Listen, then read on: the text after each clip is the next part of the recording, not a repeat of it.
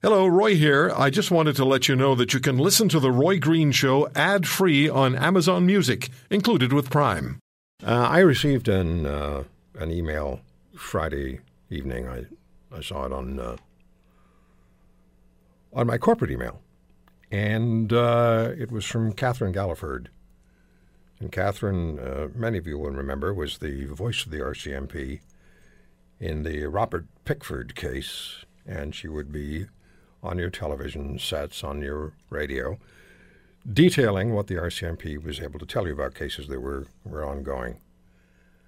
And then we found out from Catherine that she had been victimized and uh, sexually abused by fellow officers and uh, the male culture at the RCMP.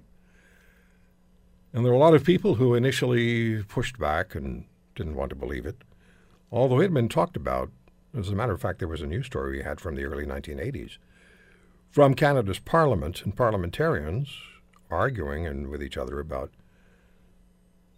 sexual harassment and worse within the uh, within the RCMP. So I received this uh, the email from Catherine, and once in a while I hear from Catherine and Janet Merlo and uh, Janet uh, and Catherine and Krista Carle, very involved in bringing forward the story of women in the RCMP who've been sexually harassed and sexually assaulted. And uh, over a period of, I guess, about six years, maybe a little longer, I've gotten to know them quite well, just by way of email and phone calls, as well as other women in the RCMP who had suffered uh, very nasty experiences and got to like them and respect them and believe them. I believed them right away. But as their stories, they developed some trust in me and told me their stories. It really was horrible. And uh, so Friday, I received the email that Krista, Krista Carle, 53 years of age, had died in her home in British Columbia. She had taken her own life.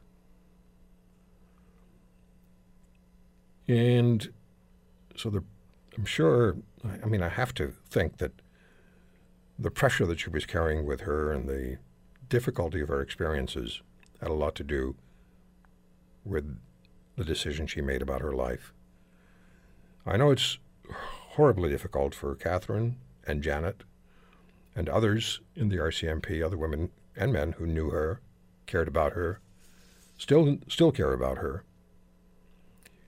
And uh, I just want to say that so many Canadians' thoughts are with uh, Krista Carle. We got to know her face, we got to know her voice, we got to know her strength. And when the current and the new commissioner of the RCMP says the RCMP isn't broken, this is Brenda Lucki. Commissioner, have another look, please. And have a listen to your predecessor, Bob Paulson, who pointed out to the Globe and Mail that is very much broken.